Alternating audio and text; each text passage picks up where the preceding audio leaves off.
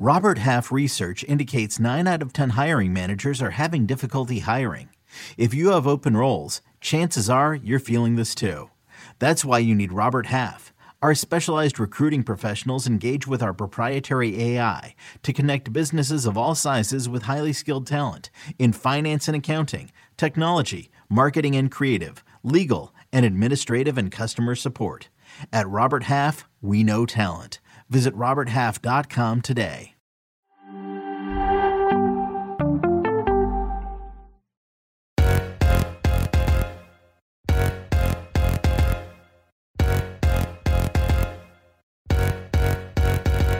Hello and welcome to another episode of Attacking Third, a CBS Sports Soccer podcast. I'm Sandra Herrera, lead NWSL writer for CBS Sports. Joined today, as always, by my colleague and co-host Lisa Roman, NWSL analyst and broadcaster. On today's episode, we have a special interview for everybody. But really quick before we get into that, a reminder to follow us on Twitter at Attacking Third. You can also head on over to our YouTube page and hit subscribe to never miss a thing at youtube.com slash attacking third. On today's episode, we are joined by current NWSL champion Tegan McGrady of the Washington Spirit. Tegan, how are you doing today? Ever on the move as always. I know. I'm doing great. How are you guys doing?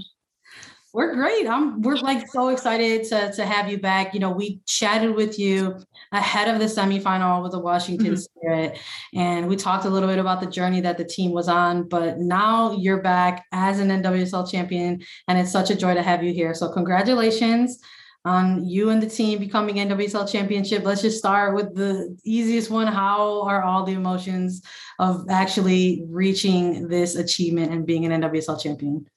Um, it's it's still a surreal feeling. I think as each day goes on, it it starts to set in a little bit more. Um, I think waking up each morning, you know, my roommate Sam, uh, you know, she still always puts things out there like you know, like still there, still happened. Like we're all still so excited. And, you know, being able to just, you know, celebrate with each other has been the best. I'm glad you guys are still celebrating because that is so well deserved. I mean, honestly, all year you should be celebrating until the next championship comes mm-hmm. around. Um, but let's start in Louisville with the celebrations post game in the locker room uh, that night. How was it?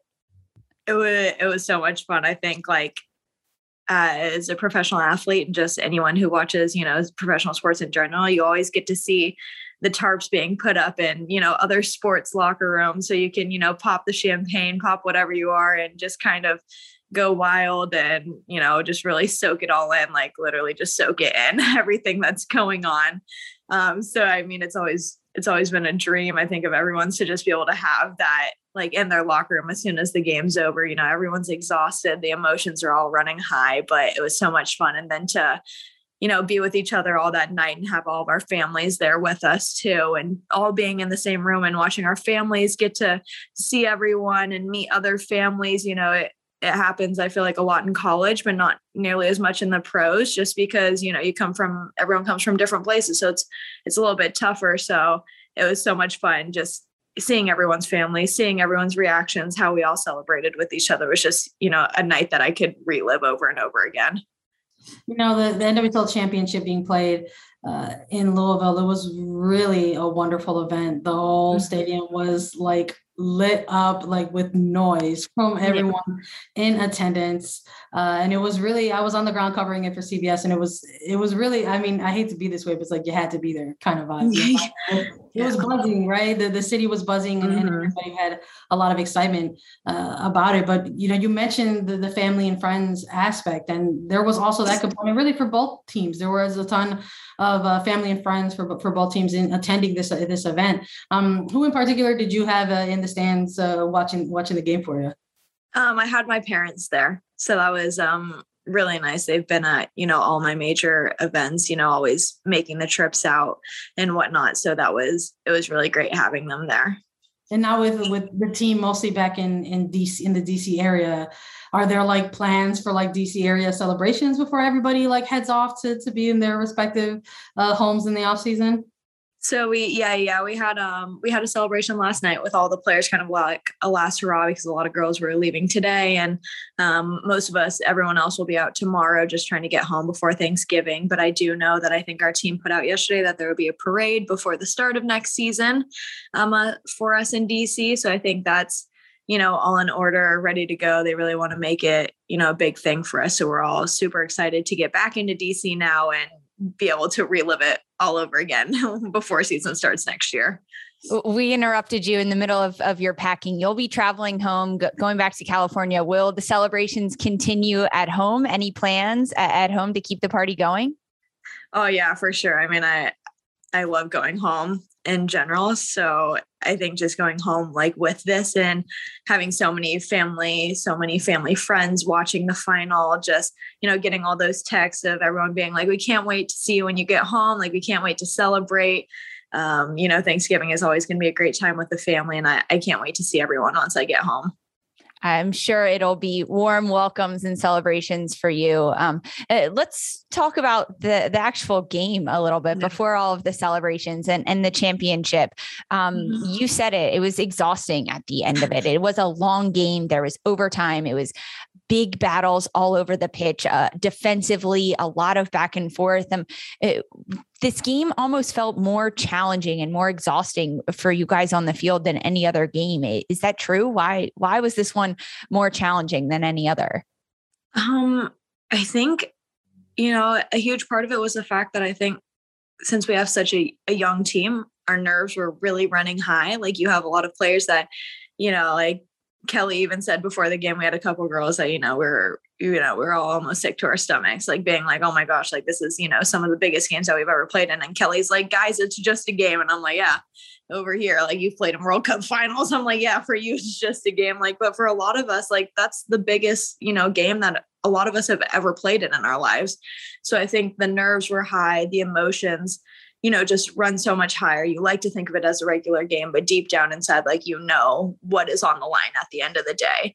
Um, so you know, being the competitor that you are, you you shove it all down for a little bit, and then as soon as the game is over, you're like, wow, like the amount that I just compartmentalized right now, um, just to get on this field and do the best that I can. And so the emotions during the game are just overwhelming, exhausting, trying to make sure that you're mentally checked in, not just physically for, you know, for some players 45, 90, 120. Like you're you're just looking at a long time frame and everyone's putting everything on the line out there. So it's just it is overall exhausting, especially with the way that the game went. I think, especially for our team going in at halftime, you know, being down one nothing, you have to find another gear. You have to find another place to shift into. Um, and that's not always the easiest too, going into a final and being down one nothing at halftime. You know, I want to lean into that a little bit. Like you were talking a little bit about the build up to the actual big game itself. And when we had you uh, on an interview ahead of the semifinal, previously, you know, we chatted a little bit about you and like your individual um, journey mm-hmm. within the team this year itself, making your way back into form and making sure you you know broke through that starting 11 and, and, got back into those the starting position for for the team and here's this huge game and you're yeah. finding yourself in that starting lineup for it uh, in the mm-hmm. championship match, the biggest match of the year. So, uh, how were those nerves maybe heading in to that type of game for you as a professional in NWSL versus maybe other games that you've played uh, during your career? Yeah, they're definitely definitely up there with the most nerves I've ever felt before a game. Probably that and um, the 2017 national championship game that I played in. Those were almost identical for me, just because it also was an earlier game in the day. Um, I'm not one that likes to eat a lot in the morning, so it's really hard for me to get ready for a big game at noon. You're talking, you know, you need a pretty good breakfast, but breakfast doesn't happen to be like my favorite meal of the day. So like for me, it's hard to like be like, okay, like I got to swallow something, but my body doesn't necessarily want to. So I think, you know, waking up in the morning, especially with earlier games, is so much different from playing night games. You know, at least with night games, you can wake up, you have time, you know, you have hours on your side. But for a noon game, you're, you're really just up and you, your mind has to be ready to go. You have to be ready to go. And there's really no time to falter on anything for game day. Yeah, it is wake up and go. So, what did you settle on for breakfast on Saturday morning? Um, I try to do some avocado toast and some eggs and then some potatoes, try and just get something to, you know, sit a little bit, get some carbs going. But yeah, I, I, didn't get much in my stomach. I tried to, but I think it just really depends on the person you're like. I had a teammate who's sitting next to me eating like a full breakfast, and I'm just sitting there like, oh no, like I can't even watch you eat right now. Like I'm so nervous and I don't like breakfast already. So it, it definitely just depends. Well, Tegan, you got the start, uh, you got the win, ended up an NWSL champion. But throughout this match, um, Kris Ward and, and Washington, there was a lot of rotation and players mm-hmm. uh, and substitutes coming in. And for you, being a player that does get rotated out, how does your role change then um, for the rest of the match, kind of uh, uh being on the sidelines in that position? Yeah, it definitely, it definitely changes. And I think, you know, coming off at halftime, you know, feeling the way that I did, feeling as if I kind of let the team down with that goal being scored on the back post. It's, it's not the best feeling. I wasn't feeling the best about myself in that position, feeling like I had played a pretty good half and then going in off of that. You know, you just you want the team to do well. And I think I kind of had to dig a little bit deeper in that moment and be like, this isn't necessarily just about you. Like you need to get your teammates going now. Like you did everything that you could on the field today. You did your best. And now it's not time to think about you in this moment. You can think about it later. You can think about it tomorrow. You can go back and watch film if you want. But right now, you got to be there for your teammates. You have to keep them going, knowing that this game could go into overtime, knowing that it could come down to the last minutes. So just trying to you know, keep going. I think I was like pacing on the bench back and forth at one point, especially at the end after we had scored the second. I couldn't even sit still anymore. And I think that was a lot of us. And you know, I really give kudos to the players that come off the bench and are able to put in the shift that they do, especially in a game like that. It is so hard to come into a game and eh, like already and be ready to go and to do that in a championship game and to be asked to finish out a game or to go in and be like, we need to score comes from a completely different type of mentality than starting the game. And, you know, even the players that were warming up all the way until, you know, we're in overtime, like they have to stay mentally checked into. But you know, we're also trying to keep our players going. So I think that was what I felt needed to be a big role to try and keep the players going from the sideline because a lot of them were our bench players were either warming up. So there was really only two of us on the bench at one point um, that were there kind of in that moment. So I think that's just like a whole other thing is, you know, having to keep them going too. You know, as as the as the game went into overtime, it's it's two periods of extra time, right? 15 in the and a quick 15 minute for first and then another 15 minutes in second. And the team, you know, pulls ahead and kind of early in that in that first extra time. And there's still that second extra time you have to play, right? So there's a number of moments during an extra time like that where there's opportunities to huddle up, right? The the breaks mm-hmm. between them or any potential water breaks of stoppage in between. When you're in that role, when you're in that moment, there's often like those team huddles that take mm-hmm. And there are players who have said sometimes, like in those moments, that maybe they just sort of black out yeah. for a second and they're not there. But for you, for someone who is like in the more supportive role at this moment, um, are you uh, witnessing or remembering like what perhaps is discussed at that moment? Like what is said during those moments to try to like make sure that your team closes this out? Um, I know, you know, Kelley's always a, a big person in the huddle saying, like, you know, we got this. Like, I think it was very apparent that um, you know, both teams were very tired, but I think it was just trying to like keep our team very positive and like, come on, like we got this. Like we've done this before.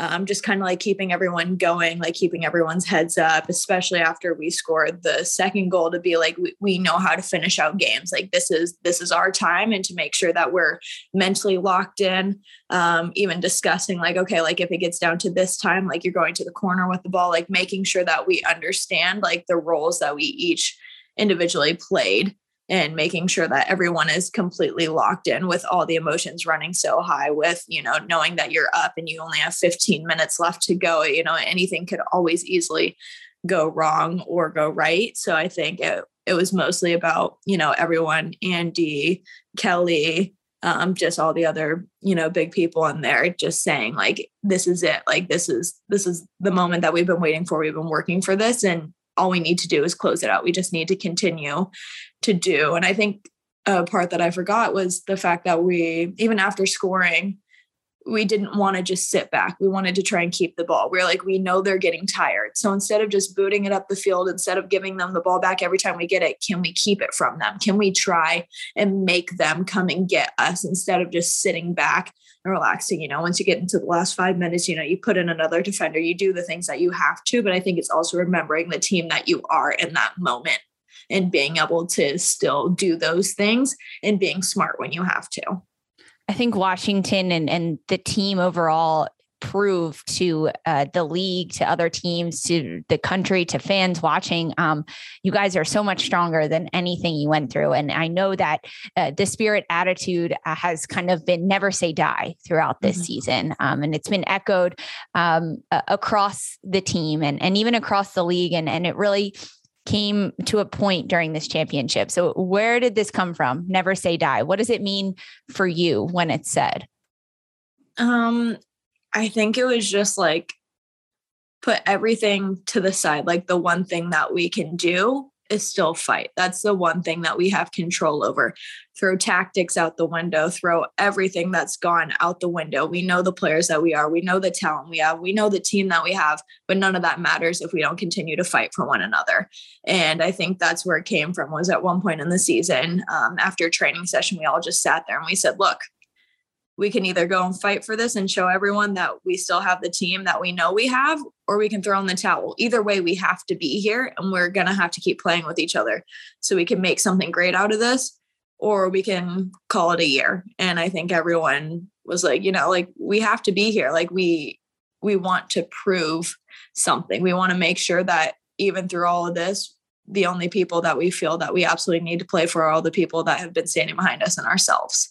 And I think that's where most of it came from. It came from the fact of this place deep down of like we're all competitors, you know, past our talent, past, you know, what we can do, you know, on the field. It's just the fact that we're willing to keep fighting every single day. It's how we feel. It shows our true love for the game that no matter how much can go wrong, like we find the little joys in everything. Um, so I think that was just a big part of it.